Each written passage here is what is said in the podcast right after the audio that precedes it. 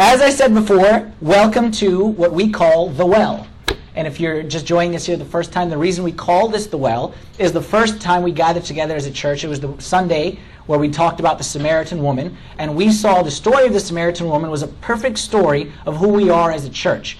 Because what happened in that story, there was an ordinary place, a well, where an ordinary lady came on an ordinary day, but because she met Jesus there, something extraordinary took place. And that's what we want our church to be an ordinary place where extraordinary things happen due to the presence of God in our midst.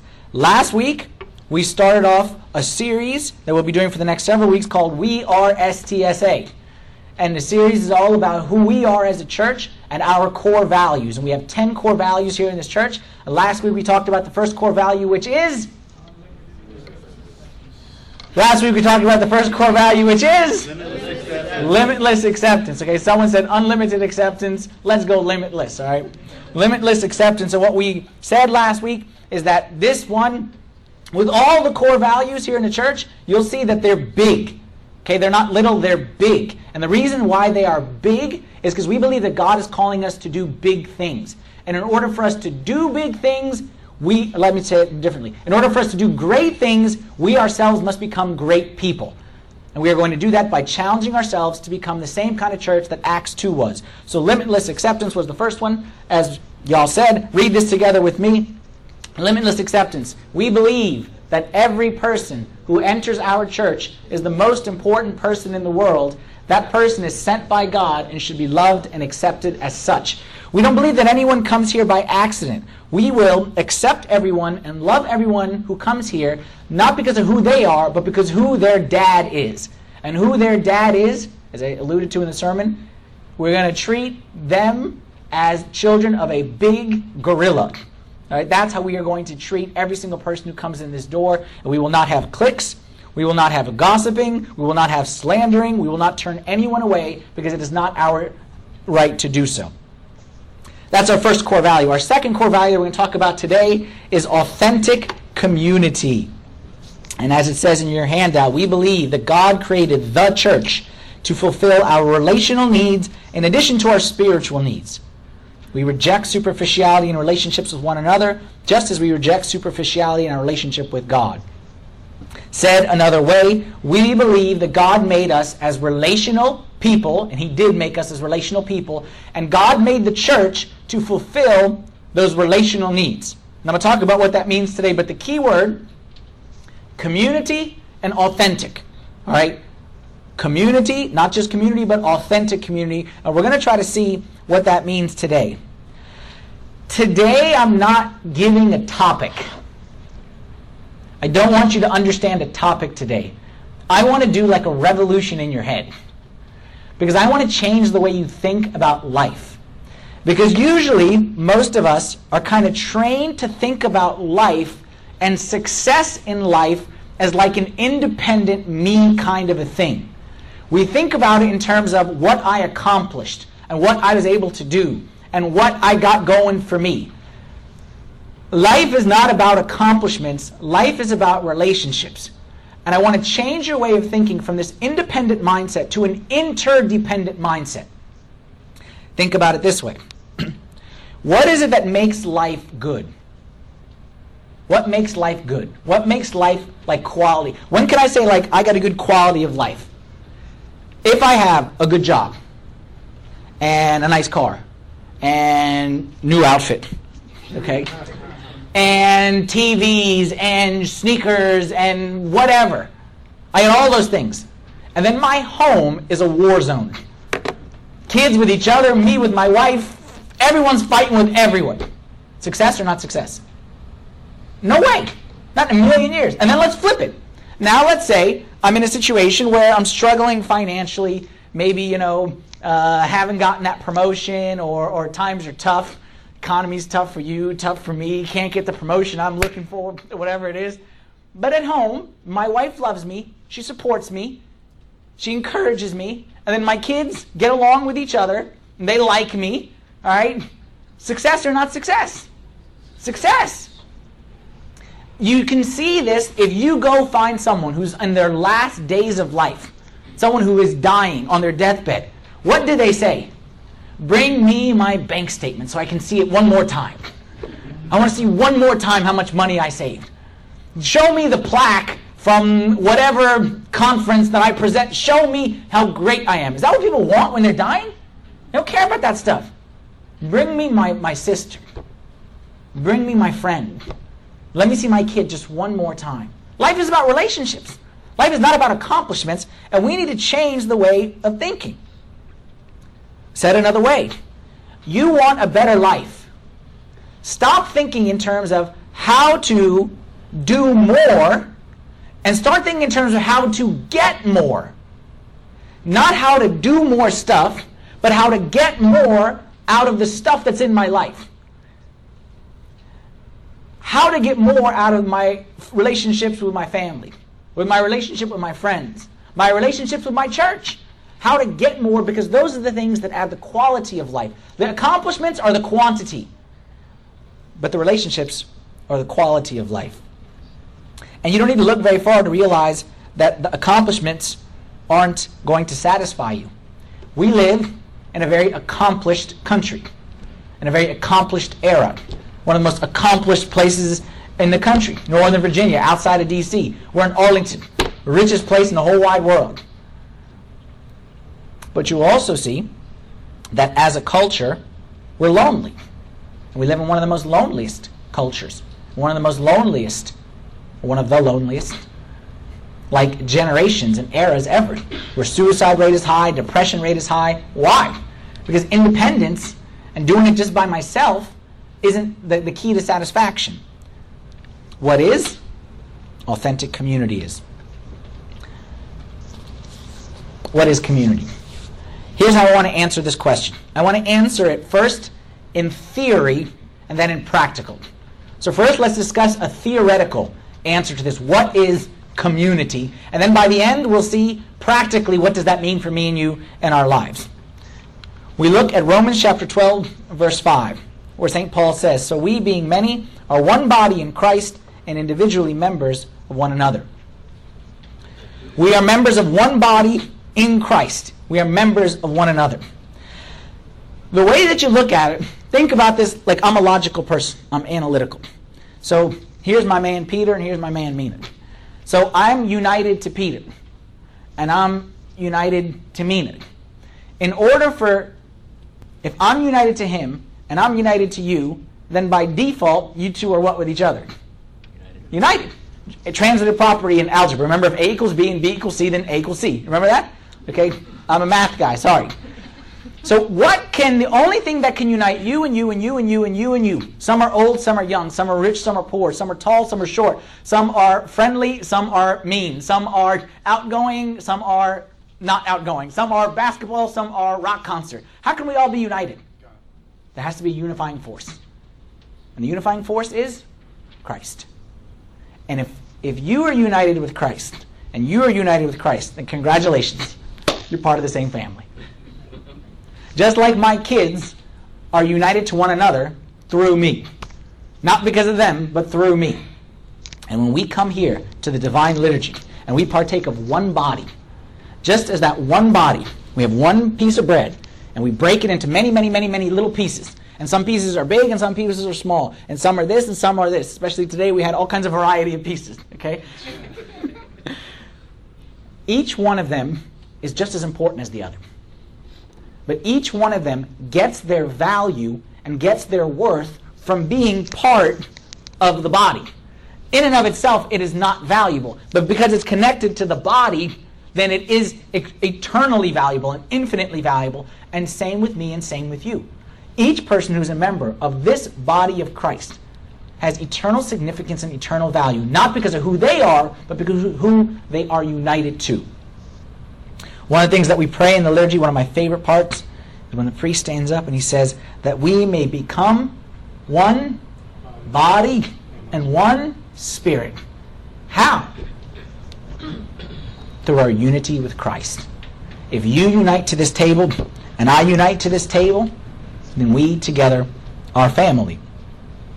And because we are members of the same body, the body is not complete unless every single person in the body is in the body. Like, you can't take the bread and just pull a piece out of the middle and chuck it away and say that the body is complete. The body is incomplete. So, you know what? As you look around here, you need one another. You need me and I need you. Every single person, actually, let's do it. Look to the person next to you and say, You need me. Say it. You say, You need me. Say, You need me. Very good. Now look to the person next to you and go back and say, And I need you. That's kind of awkward, isn't it? That's a little awkward. Yeah. Some guys are like, Yeah, I, ch- I sat next to the right girl today. That's right.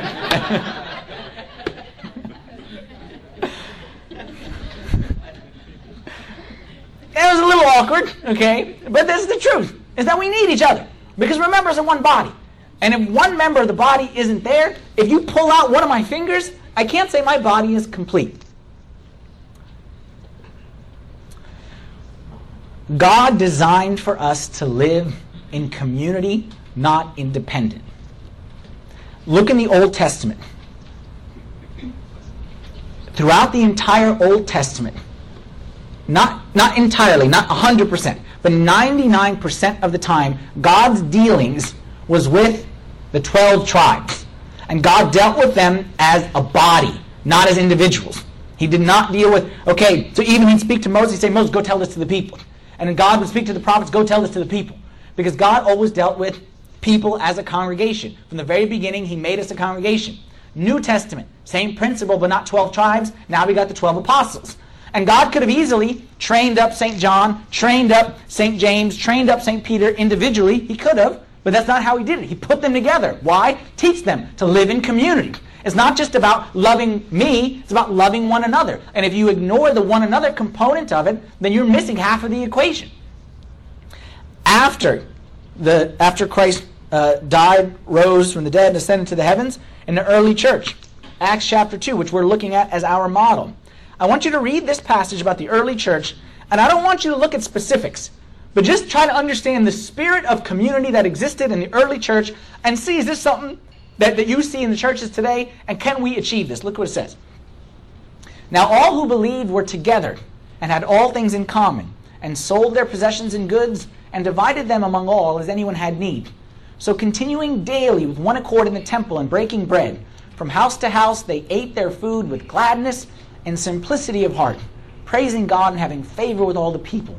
And the Lord added to the church daily those who were being saved. What spirit do you get from that passage? What's the spirit of the early church? G- g- give me, give me what, what, what, what sticks out at you? Come on, yell something out. What sticks out at you? Give me the spirit of. Give me what, what, what do you sense from this? What does the early church look like? Like if you showed up at the early church, don't give me theology. Just tell me what, what's the spirit, what's the vibe that you're getting here from this passage? What? Welcoming. Everything in common. Everything in common. They shared stuff. It's not like, is this your or mine? Like everything was together. What else? Selfless. Very good. They sacrificed. They divided among all as anyone had need. What else? Huh? Simple. Very good. That was this next one right here. They lived, look at this. Eh, Look how beautiful this is. With gladness and simplicity of heart. Isn't that what we want? Isn't that what we want? What I see here when I look at this, I see people that got together daily, hung out a lot. I see people who shared stuff, as someone else said. I see people who broke bread from house to house, who hung out with one another in their homes, had meals together. I see people who were happy, who were joyful, who were simple, who weren't extravagant. Doesn't say how anyone had a really big house, okay, or had a really, really cool car. But it said they just lived simple lives and they were happy. They praised God, having favor with all the people. And then the part that I like so much says the Lord added daily. This gladness, simplicity of heart, praising God, having favor with all people. That's it. Raise your hand if you want this kind of life. Raise your hand. Who wants this kind of life? Who thinks that we can achieve this kind of life? Raise your hand if you believe that you can achieve this. I believe we can achieve it. Because we're not on our own, but we have the power of God with us. And through we can do all things through him who strengthens us, who is Christ. if our goal is to be a church that does great things, we have to be a church of community, because that's the church of Christ. And the flip of that, if we are a church of real community, when we throw limitless acceptance, on top of authentic community, and we have a community, a real, vibrant, life giving, loving community, and then we accept anyone into that community, I'm telling you, you're going to have to bar the doors to keep people from coming in this place. You have to beat people away with a stick because that's what everyone's looking for. There is not a soul alive today that isn't looking for that community. You may not realize that you need it, but you do. You know how I know? You know I can say that with such confidence? And even look who's saying it. You know who I am? I am, for those who know me are laughing, okay? I'm not the like friendliest, like hang out. I'm, I'm, I'm an introvert. All right, and some people would call me antisocial. I'm not antisocial. As much as like, I know it's hard to believe, but I struggle in big gatherings. That's that's just the way I am. You know, I can pretend, I can act, I can do the show, the song and dance. All right, but me, my favorite thing is, you know, I'm a quiet guy. Like, you know, I like to kind of stay down low. But I need community, and my heart yearns for it. And I'll be honest with you, as we're starting this new church, one of the things that makes me like really motivated and excited is the community that I feel that we have. I feel we have, maybe because the church is small, it's new, and everyone's pitching in, and I feel like we got this. Like anytime I feel like, you know, we need something, someone jumps in, pulls out their credit card and gets it.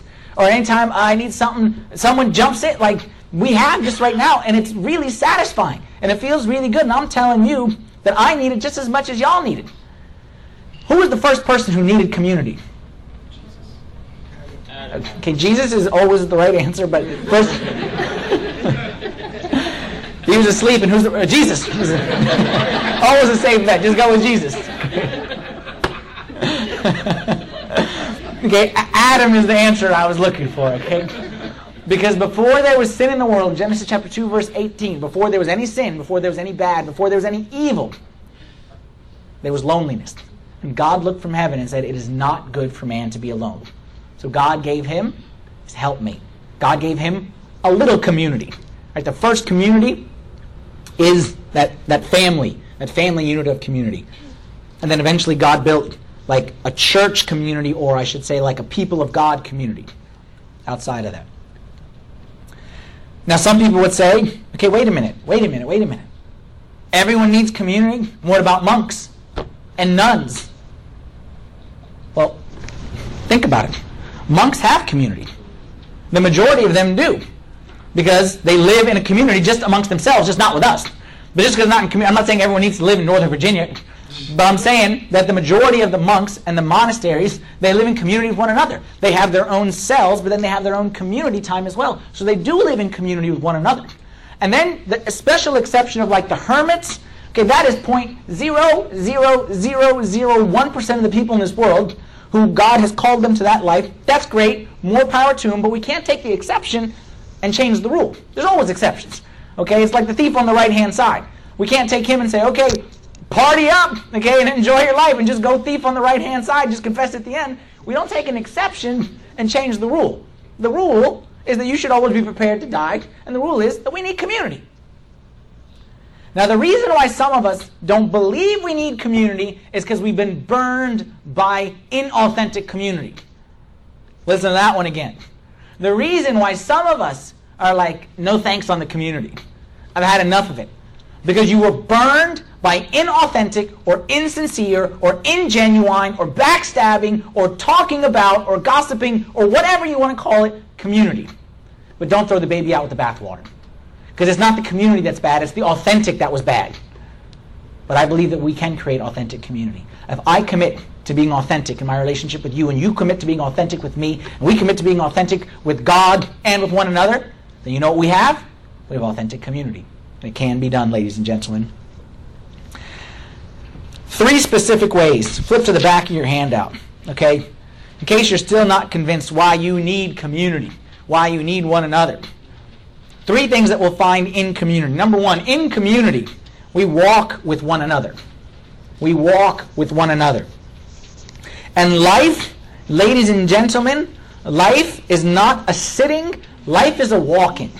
And many times in the scripture it says to walk in love or walk in the light, or as it says there in Colossians 6 2 6. Therefore, as you have received Christ Jesus the Lord, so walk in him. Life is about walking. Life is a journey. If you are going to journey a short distance, I agree, go alone. But life is not a short journey. Life is not a sprint, life is a marathon. And if you are going to run the race of life, you are most you are best served by not going at it alone. There's an ancient proverb. I think it's a Chinese proverb. It says when you run alone, you run fast. When you run together, you run far. Do you agree with that sentence? When you run alone, you run fast. When you run together, you run far. We've all seen it. New Year's Day, I'm going to work out and I'm going to and I'm to exercise and I'm to the statistics say you are like 8 times more likely to be long-term successful if you just get a partner. If it's that important for working out, Truth is, God never intended us to journey through life alone. Community is God's answer to loneliness. And when I say it's God's answer to loneliness, I'm not talking about marriage. All right? I'm not saying, come, let's get community, we'll all get married. Okay? That's not what I'm saying. Might be a nice like side benefit, okay, those who are single, it might turn out to be good for you. But community and marriage, you can be married and be lonely and be single and be in community. Agree? All the married people are like, amen to that one. All the married people nodded their heads. Okay?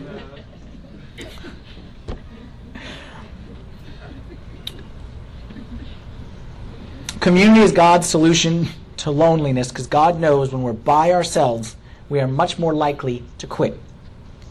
Second thing in community, not only we walk together, we watch out for one another. In community, we are like, if this community is functioning properly, we're a neighborhood watch for one another's souls. Ecclesiastes chapter 4, verse 10 Two are better than one, for if they fall, one will lift up his companion. But woe to him who is alone when he falls, for he has no one to help him up.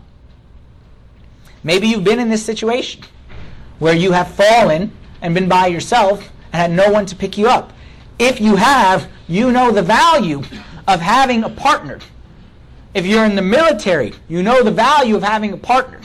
If you're in any sport, a team. You know the value of having a partner that you can trust to watch your back. Let me ask you this question Who's watching your back spiritually? Who's watching your back? You have blind spots. Or you think you don't have blind spots.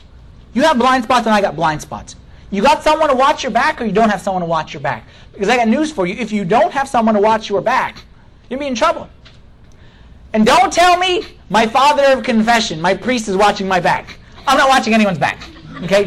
If you rely on seeing me for five minutes every Sunday, or seeing me once a year in confession, or once every six months, say, he's watching my back, I ain't watching your back.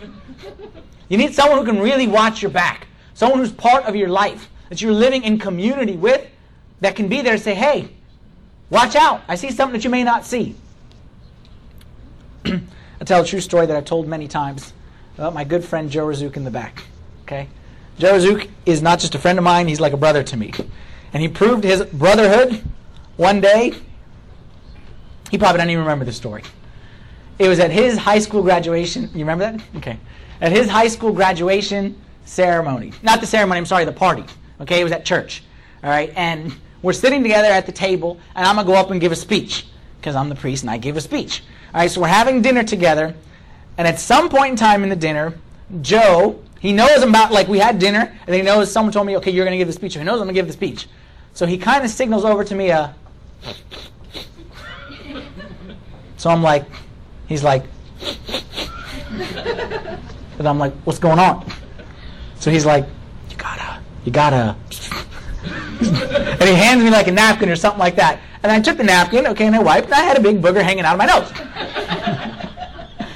and I'm really thankful that Joe my brother from that moment, okay, was watching out for me, telling me I had a booger hanging out my nose.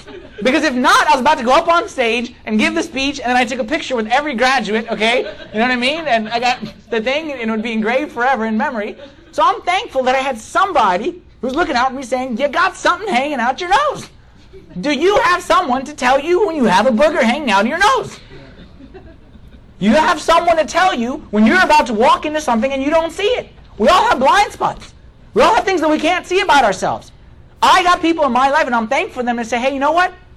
You're not being patient. You're not. You say you're being patient, you blame everybody else. You're not as patient as you used to be. Something's wrong with you. And I may yell at them and scream at them and tell them they're an idiot. And then I go back to my room and say, they're right. And I'm thankful that God put those people in my life. Even though I hate them for a time, I love them in the end.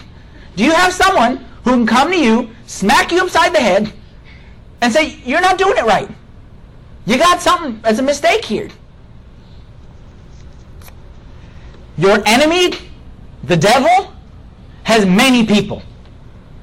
Has many people on his team who are trying to trip you up. He's got a legion of demons who are following you around. They know exactly your weak spot. And they're going to try to trip you. He's got a team working against you. Do you have a team working with you? Ecclesiastes chapter 4, verse 12, a couple verses down from that first verse. Though one may be overpowered by another, two can withstand him, and a threefold cord is not quickly broken. Said another way, community is God's answer to defeat. Community is God's answer to defeat. Devil would love, love, love, love to keep you isolated. And that's what he does, ladies and gentlemen, doesn't he? When he gets us down and we want to run back, he says, no, no, no, no. You can go to church? No, no, you were bad. Stay, stay. No, no, no, no, don't, don't, don't tell anyone. Keep it to yourself. He would love to keep you isolated because if he can divide us, he can conquer us. Because a house divided against itself cannot stand. Devil would love, love, love to keep all the problems contained inside your head. No, don't tell anyone. As long as it's hidden in here, you will never, ever find victory. Community is God's answer for defeat. Community, we walk together, watch out for one another. And third, we wait and weep with one another. For all the emotional people, I got you here on this one. All right.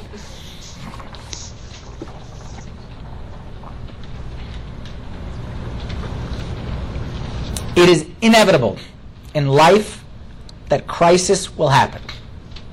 Disasters, tragedies will happen. A lesson on sailing. Don't wait until there's a hole in the boat to find out where the life jackets are. Simple principle, right? Don't wait until there's a hole in the boat to find out where the life jackets are. And it's the same principle in life. Don't wait till the catastrophe comes. Don't wait till you lose the job. Don't wait till you hear the negative result. Don't wait till you're in a waiting room all by yourself. You know, as a priest, one of the, the worst parts of the job is the waiting room part of the job. There are just certain events in life that no one should be alone when they're at those events. Certain events, you should not be alone. Waiting rooms, waiting to hear the results is one of those places. And there are some people that have to spend those days alone. And then they look and say, and easy at that point in time, my sister doesn't care about me. My brother, people at church, they don't care. And all those people don't care. Maybe if that person had invested a little more in community, then they wouldn't be in that situation. 1 Thessalonians 5, verse 11 says, We as the body of Christ, we comfort each other. We edify one another, just as you are also doing. Community is God's answer to despair. You may think, I'm good. And you know what? You are good now. But are you willing to bet that you're not going to have a catastrophe and you're not going to face a situation that you can't deal with? Are you willing to bet that nobody in your family is going to get sick? That you never have a problem with your job? That your health is always going to be in top shape?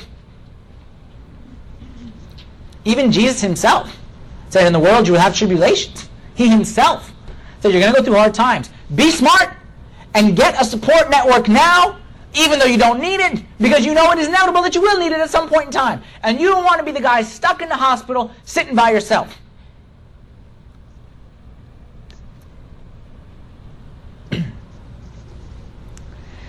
We need others to walk with us, to watch out for us, and to wait and weep with us. Is that easy to find? Easy to find friends like that? Is that easy to find? Like the kind of friend I just described. Is it easy to find that kind of person? Who will always be there to walk with us? Always be there to watch out for us? Always be there to wait with us when we need them? I believe we can find that friend. And I'll tell you exactly where to look. You want to know where to look? Look there. Look in the mirror. Because if you want to find that friend, become that friend.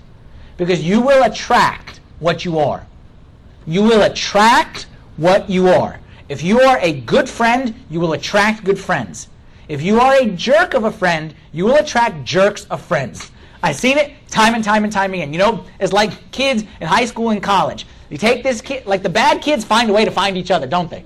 Okay? The kids who want trouble find a way to find each other. And the kids who want this, they find a way to find each other. You attract, I didn't mean bad kids. I didn't mean, no, no one's a bad kid, okay? I didn't mean it that way. But I meant the kids who want certain things, they find a way to find each other. You attract what you are. And if you are someone who is always watching out for others, you will attract the same kind of friend. And if you're someone who couldn't care less about someone else, and all you care about is yourself, don't be surprised when your friends don't got your back. If you are quick to drop them, don't be surprised when they're quick to drop you as well. We need to stop complaining that others aren't this kind of friend for us. Or let's do it this way.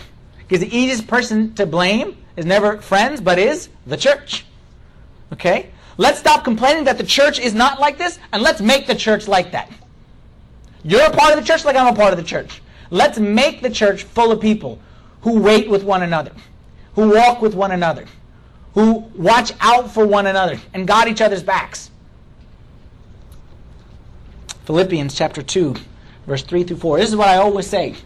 Of all the commandments in the Bible, this might be the hardest one, at least for me.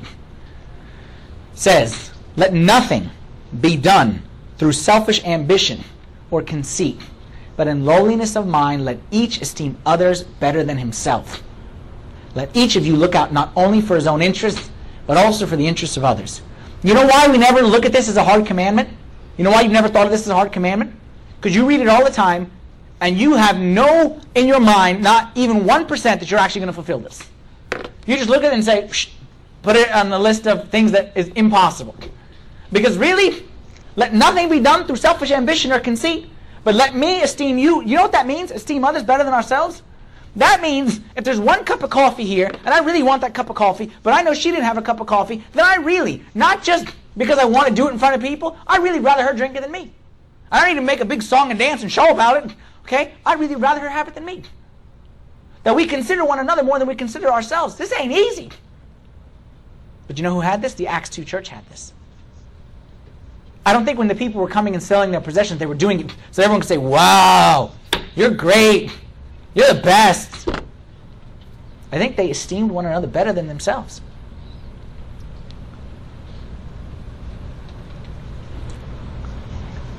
Is this possible today?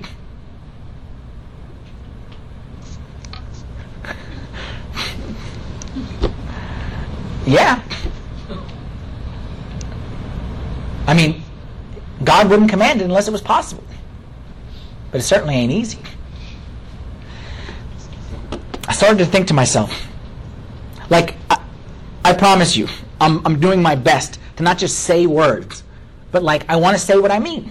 So, that's why this verse, look, is not in your handout. You know why it's not in your handout? Because I struggled whether to put it in or not. I, I, I didn't know. Like, can we really do that? Like, is that real? Is that practical? You know what I said? I started to think to myself. Again, those who know me, I like sports. Okay? So started to think about it. How can I really, really, really, really, really, I got your back 100%.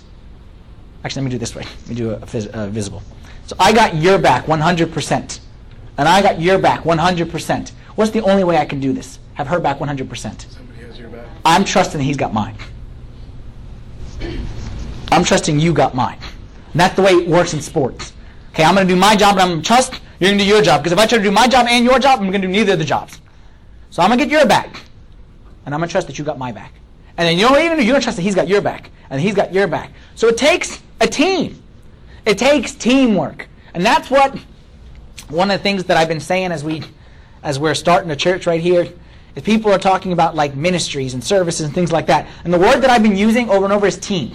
I'm not talking about ministries or, or services. I'm talking about teams. Because I'm a sports guy, I like teams. And I want us to be a team. And I don't want there to be a music ministry, I want there to be a music team. And I want there to be a setup ministry, I want there to be a setup team, a children's team. I want teams. Because you know what teams are? Teams say we stick together, we got each other's back. You are the quarterback, you're the running back, you're the coach, you're the whatever. We're a team. And as a team, we may not have the same job, but we have the same mission, and we're a team. We got each other's backs. We, as a church, got to be a team. And the only way that I can really do this is I got to trust you guys that you guys got my back. But I think we can do it. I think we can become a team.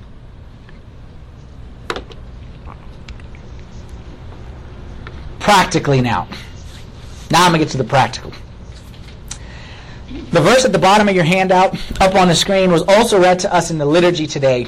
So once again, just like I talked to y'all last week about the mothers, last week was Mother's Day, and it was the week we were talking about limitless acceptance. So I felt it was totally from God, because who accepts us better than our moms? So God designed it. And this week we're talking about authentic community, and the verse that I wanted to bring, God brought today in the liturgical readings as well in the Pauline epistle, Hebrews 10:24.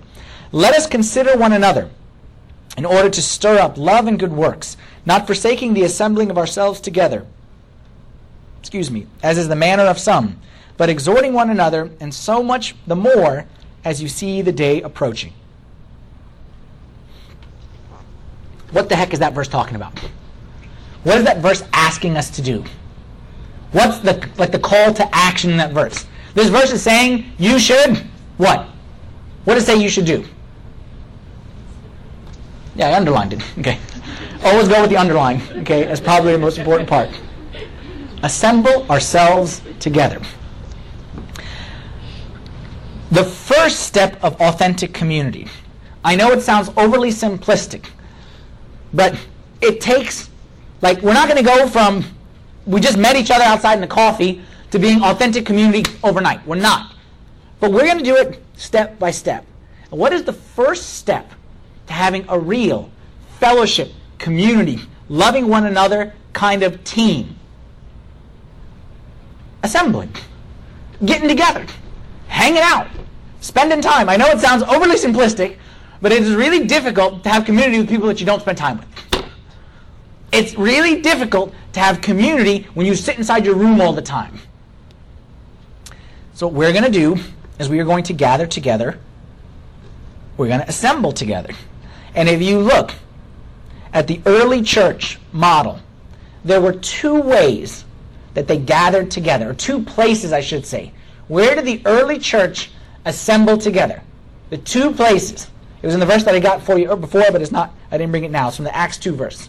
Acts 2.44, I think I want to say. Two places. They gathered where? Temple and homes. So they were together in one accord in the temple and then from house to house. Temple, house to house. Temple is the large group gathering. House to house is a critical component where we spend time with one another. I know it sounds like such a foreign concept. We're going to spend time with each other. And through that, God will build our community. Now, here's the best part of my, my plan, or what I'm proposing. Because this is the best, best, best part. We are renting this place so we only have it Saturday nights and Sunday. So we got nothing during the middle of the week. We got nothing on Saturday mornings. We got nothing on Sunday nights. So you know what? That's the best blessing in disguise. Because you know what the temptation would be, okay, we need people to get together. Okay, let's have a meeting in church. Okay, let's make a meeting on this day and this day and this day and this day. Will that solve the community problem? No. Because what we need is not large group gatherings. We need people to get together, okay, and live life together. I know that sounds still like a foreign concept. So here's what I'm going to roll out today. A new concept, a brand new idea that I've been mentioning kind of throughout the, the, the weeks. All right, something new that is being launched today, May 20th, 2012, St. Timothy, St. Athanasius Church, something or other, uh, Arlington, Boston, Virginia. Ready for the idea? I wish I had a drum roll. Give me a drum roll. It is. Is. Ta-da! Life and leisure groups. No one's as excited as I am. Life and leisure groups is an idea that, again, is not going to solve all the problems of the universe, but is the first step to us building community. Life and leisure groups has two components life groups, leisure groups. And we're going to roll them out in phases. All right? Life groups is something that's going, like the first phase actually the leisure group. Let me describe what the leisure group is. The leisure group, I know it sounds like a foreign concept, but it's basically whatever you do, just doing it together. It's the basic idea of an interest group. We're going to assemble on a website a list of activities that not no one's asking you to do anything.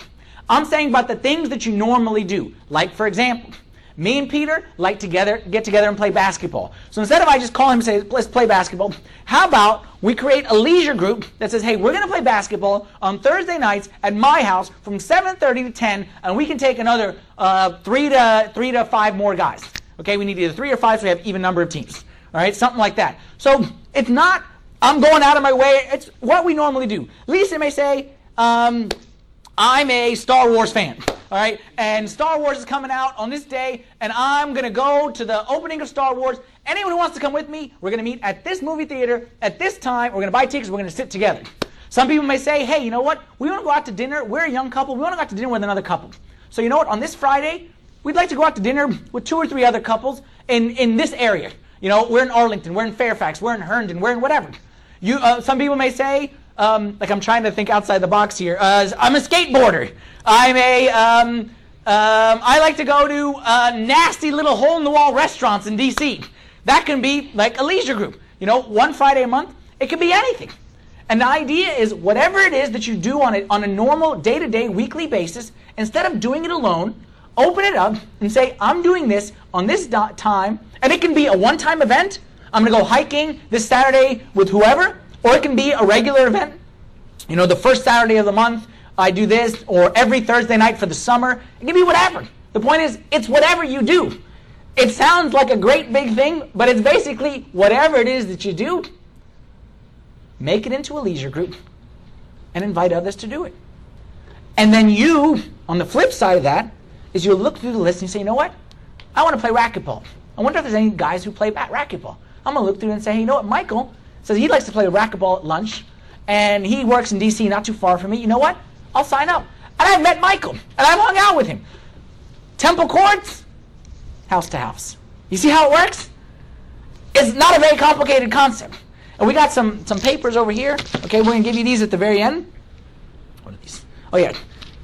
At the very end, Peter will put them at the, at, you can grab these at the door the way out. Okay, what these will do is give you a way. We're going to create an online and way to hand it out, uh, to, to submit online and things like that, but now we'll go paper and pen. If you would like, you have an idea of an activity that you'd like to do, go ahead, fill out the form and say, hey, you know what? I'd like to do this event. Uh, me and my kids will go to this park. Any mom who has kids this age will go to the park together. Submit whatever it is idea that you want. As long as nothing crazy, we can do it. The point is we're living life together. Instead of us being isolated, this will hopefully be the first step to some community. That's the leisure group side. The life group side, okay, which will be rolling out in a little uh, later on, okay, is more of what the activity formerly known as small groups, okay, but much different. The same, but different. The same in concept, but a little bit different. We have a little bit different flavor that we want to put on it, which is instead of, so the idea would be that we would get together centered around some kind of spiritual discussion or Bible study. So I would say, like Sherry would say, um, I want to study the book of Esther, all right, and I'm going to study it every Thursday. Me and these two ladies want to study it. We're going to study it every Thursday night for eight weeks. That's the key. Is the life group has sessions, more like it's kind of like a semester system. So for the summertime, my schedule's kind of free. I'm free on Thursdays. I'm going to join uh, Sherry's group on Thursday nights, this time, this place, whatever. And someone else may say, okay, we want to be a men's breakfast thing. Okay, so you know what? We're going to do it Wednesday mornings, you know, for this eight week session. And then we'll also tie it in to like church stuff as well. That idea is still being formulated. But the point is, the main thing about these life and leisure groups, they require investment from you. From us, I should say, not from you, from us. So they will only, your level of community will only be to the degree to which you invest your time and your energy into it.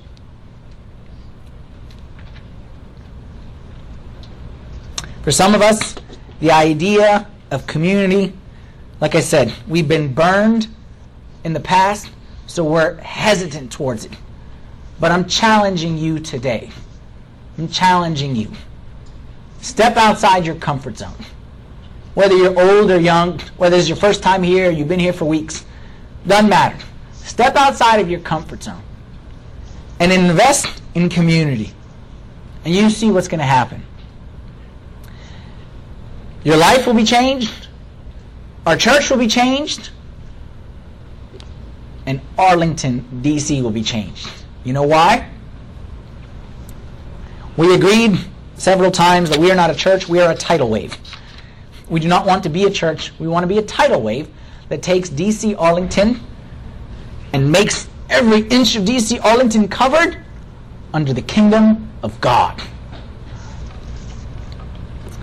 How do you make a huge impact on an area when we're all banded together as one body and one spirit?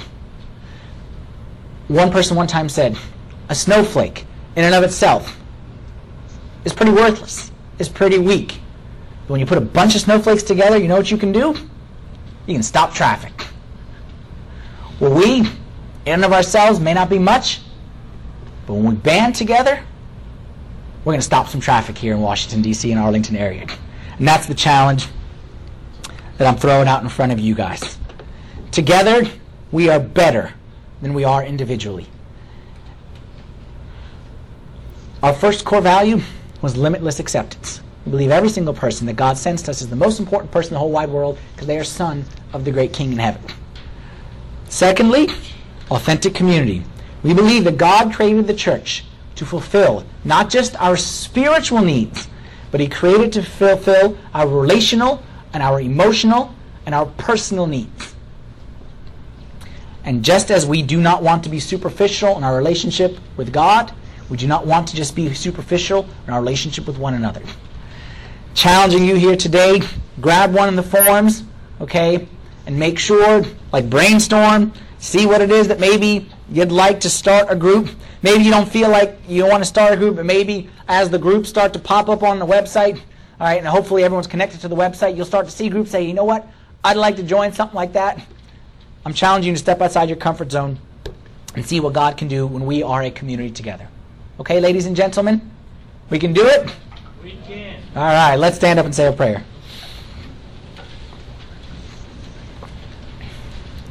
In the name of the Father, and the Son, and the Holy Spirit, one God, amen. We thank you, our dear Heavenly Father. We thank you for every person who's standing here before you and for letting me and every one of us stand here at this time.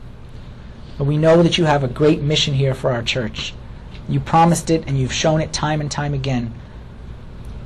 But Lord, we need to be united together as a team first. Lord, please use this, this time before we launch to the community. Use it as a time where we really bond together and we build our, our unity together. Not unity based on, on, on ourselves or on our interests, but unity based on our love for you and our unity with you. Make us truly one body and one spirit with you, Lord. And then give us that same spirit that the early church had that spirit of one accord, the spirit of sacrificing things for one another and looking out for one another and esteeming one another better than ourselves. Let us understand what these words mean, Lord, not just be something that we say, but something that's real and genuine in our lives. Lord, we pray from the bottom of our hearts that you would unite us together and you would make us one team united inside you. We ask this in the name of your only begotten Son, our Lord and our God and our Savior, Jesus Christ, with the intercessions and the prayers of all your saints, especially Saints Timothy and Saint Athanasius. Hear us, Lord, as we pray thankfully. Our Father, who art in heaven, hallowed be thy name. Thy kingdom come, thy will be done, on earth as it is in heaven. Daily bread, and forgive us our trespasses, as we forgive those who trespass against us. And lead us not into temptation, but deliver us from the evil one. Through Christ Jesus our Lord, thine is the kingdom, the power, and the glory forever. Amen.